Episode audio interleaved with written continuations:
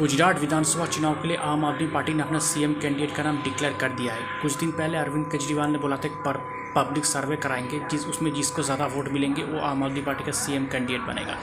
तो at last Arvind Kejriwal ने ईशुदान गढ़वी को आम आदमी पार्टी का सीएम कैंडिडेट बनाया है गुजरात विधानसभा चुनाव के लिए। ईशुदान गढ़वी एक जर्नलिस्ट रह चुके हैं और गुजराती मीडिया में बहुत पॉपुलर भी है।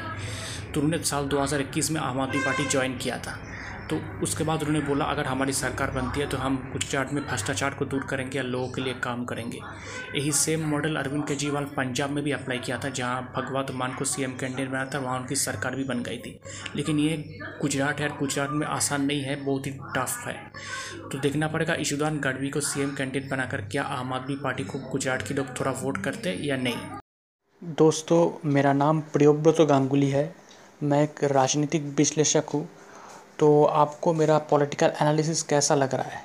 अगर आप मुझे, मेरे एनालिसिस के बारे में या मुझे कोई का कमेंट करना चाहते, कोई मैसेज सेंड करना चाहते तो आप मुझे ईमेल कर सकते हैं। मेरा ईमेल आईडी आप देखना, मेरे प्रोफ़ाइल पर है mishti man nine at the rate of G mail dot com mishti man M I S T I M double A N nine at the rate of G mail dot com शुक्रिया।